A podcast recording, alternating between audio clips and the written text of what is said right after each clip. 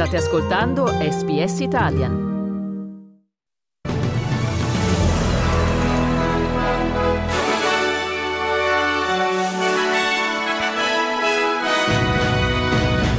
Storico accordo internazionale per proteggere gli oceani, appello del Papa per fermare i trafficanti di esseri umani. In New South Wales chiuse 34 scuole pubbliche in previsione dell'ondata di caldo torrido prevista per oggi.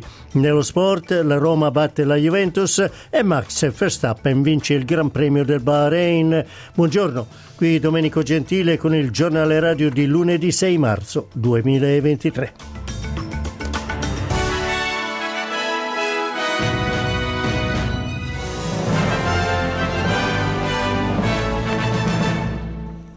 Gli Stati membri delle Nazioni Unite hanno raggiunto un accordo dopo anni di negoziati per proteggere l'alto mare. L'alto mare è la zona di mare che si trova al di là della zona economica esclusiva nazionale di oltre 200 miglia nautiche dalla costa. L'ambasciatrice delle Nazioni Unite per gli oceani, Rena Lee, ha espresso la sua soddisfazione per il raggiungimento dell'accordo. The ship has reached the shore.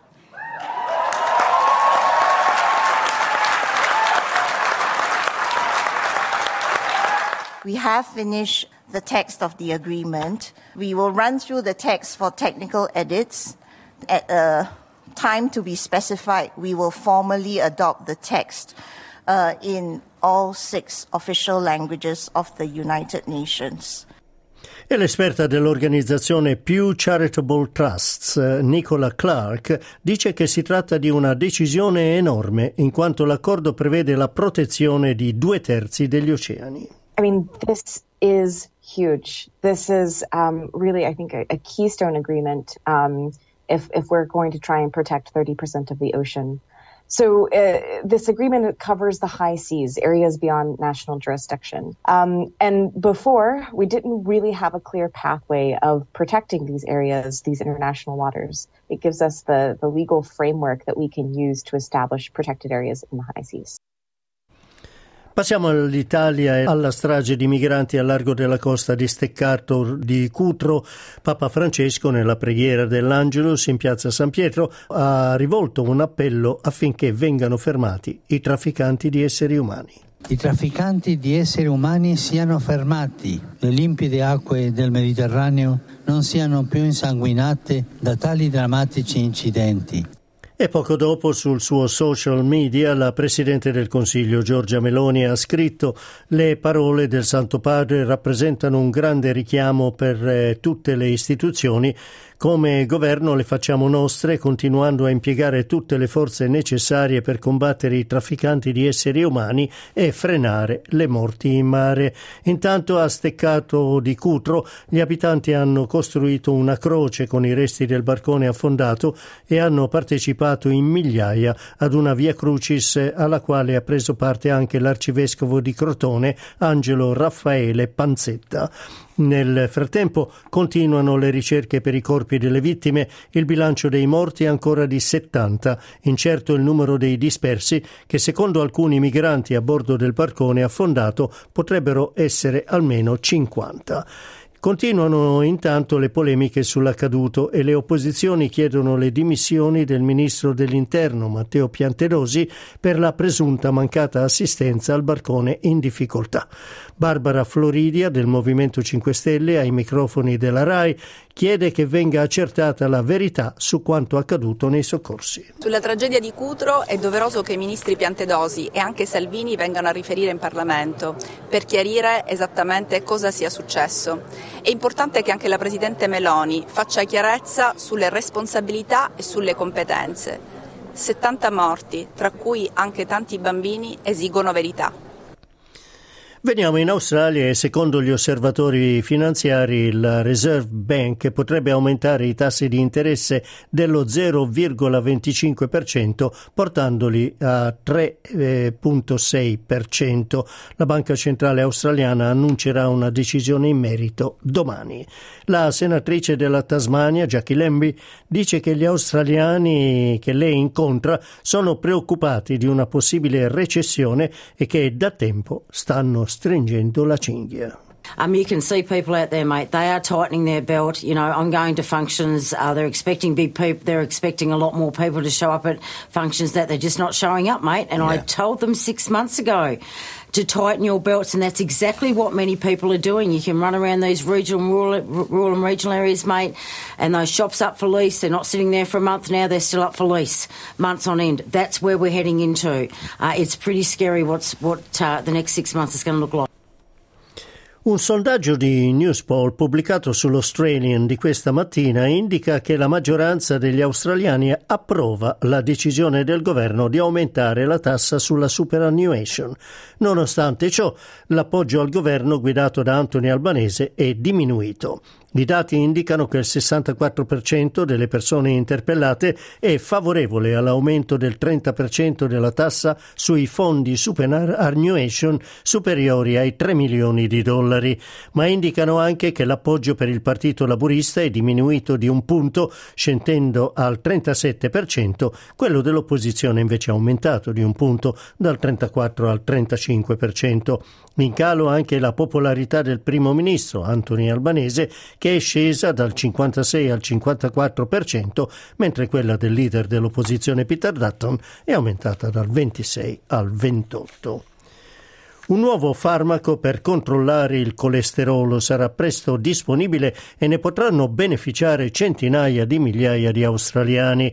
Il farmaco è stato sperimentato su 14.000 persone in tutto il mondo, incluse 300 in Australia. Attualmente sono 2 milioni e mezzo le persone in Australia che soffrono di colesterolo alto. Il farmaco controlla l'emissione di colesterolo nel fegato e non avrebbe effetti collaterali cosa che invece causano i farmaci attualmente usati. Il professor Stephen Nichols spiega i vantaggi della scoperta. It targets cholesterol production in the liver. So you get the cholesterol lowering, but you don't get the muscle aches and pains that we see with statins, and 19% reduction in need for coronary procedures, stenting and bypass. Il farmaco è stato presentato all'ente australiano che ne dovrà ora autorizzare l'uso. Passiamo alla guerra in Ucraina. Continuano gli attacchi russi per cercare di accerchiare e conquistare la città di Bakhmut. L'esercito ucraino continua a inviare rinforzi, mentre le truppe russe guidate dai mercenari del gruppo Wagner continuano a conquistare terreno a nord della città. Il professor John Blacksland, esperto di sicurezza internazionale, parta- parlando al canale 9, dice che con tutta probabilità le forze ucraine saranno costrette a ritirarsi. So they still want to keep going west, and they have the ability to continue really crunching through uh, the Donbas province and the oblast there. Uh, but they're going to come up against a line of defence that Ukraine's been building for quite some time now, uh, centred on a place called Kramatorsk. E in New South Wales per i prossimi tre giorni sarà investito da una ondata di caldo torrido. A partire da oggi la maggior parte dello Stato registrerà temperature che potrebbero superare i 40 gradi centigradi. I servizi di emergenza si stanno preparando alla possibilità di incendi boschivi, in particolare nelle regioni della Greater Hunter, Central Ranges e Lower Central West Plains. Il Dipartimento dell'Istruzione ha chiuso 34 scuole statali nelle zone dove potrebbero essere possibili incendi incendi boschivi. La colonnina di mercurio a Sydney oggi dovrebbe toccare i 38 gradi e i 40 gradi nelle zone interne dello Stato. Mercato dei cambi, il dollaro australiano questa mattina vale 68 centesimi di quello americano, 64 di euro. Passiamo allo sport, calcio e i risultati degli incontri della 25esima giornata di Serie A giocati in nottata. Spezia Verona 0-0, Sampdoria Salernitana 0-0, Inter batte Lecce 2-0 e Roma batte Juventus 1-0. In classifica eh, Napoli e Inter, eh, Napoli cioè a 65 punti, l'Inter 50 50, la Lazio 48 e Roma e Milan 47. Verona a 18 punti e Sampdoria e Cremonesi a 12 occupano gli ultimi tre posti della classifica. Passiamo alla Formula 1, Gran Premio del Bahrain ah, sul circuito di Shahir. Lo ha vinto Max Verstappen su Red Bull davanti al compagno di squadra Sergio Perez. Al terzo posto Fernando Alonso su Aston Martin e poi la Ferrari di Carlos Sainz Jr. Tennis, Alex De Minor ha vinto il torneo ATP del Messico battendo in finale l'americano Tommy Paul in 3-7, 3-6, 6-4, 6-1. Con questa vittoria De Minor pa- eh, sale al diciottesimo posto della classifica mondiale. Atletica leggera, due medaglie d'argento delle atlete italiane agli europei indoor di Istanbul. Larissa Iapichino ha vinto quella del salto in lungo alle spalle della britannica Jasmine Sawyers con la misura di 6,97 e ha stabilito quindi il nuovo record italiano. E secondo posto della staffetta 4x400 alle spalle dell'Olanda. Le azzurre con il tempo di 3,28 e 61 hanno stabilito anche loro loro il nuovo record italiano della categoria. Mondiali di pattinaggio su ghiaccio, Davide Ghiotto ha vinto il titolo mondiale nei 10.000 di speed skating a Herenveen in Olanda e la prima medaglia d'oro vinta dall'Italia nelle lunghe distanze ai mondiali. Chiudiamo quindi con le previsioni meteorologiche. A Perth giornata di sole, 29 gradi, Adelaide possibilità di pioggia nel corso della giornata, soprattutto nel pomeriggio, 27 gradi, parzialmente nuvoloso a Melbourne, 24 gradi, ad Hobart possibilità di pioggia, 23 gradi, a Canberra giornata di sole, 29 gradi. E attenzione a Sydney perché la giornata sarà di sole, ma la temperatura estremamente alta. Dovrebbe raggiungere i 38 gradi.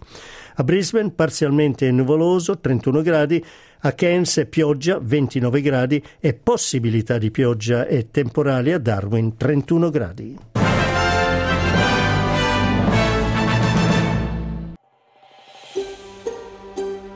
Cliccate mi piace, condividete, commentate, seguite SPS Italian su Facebook.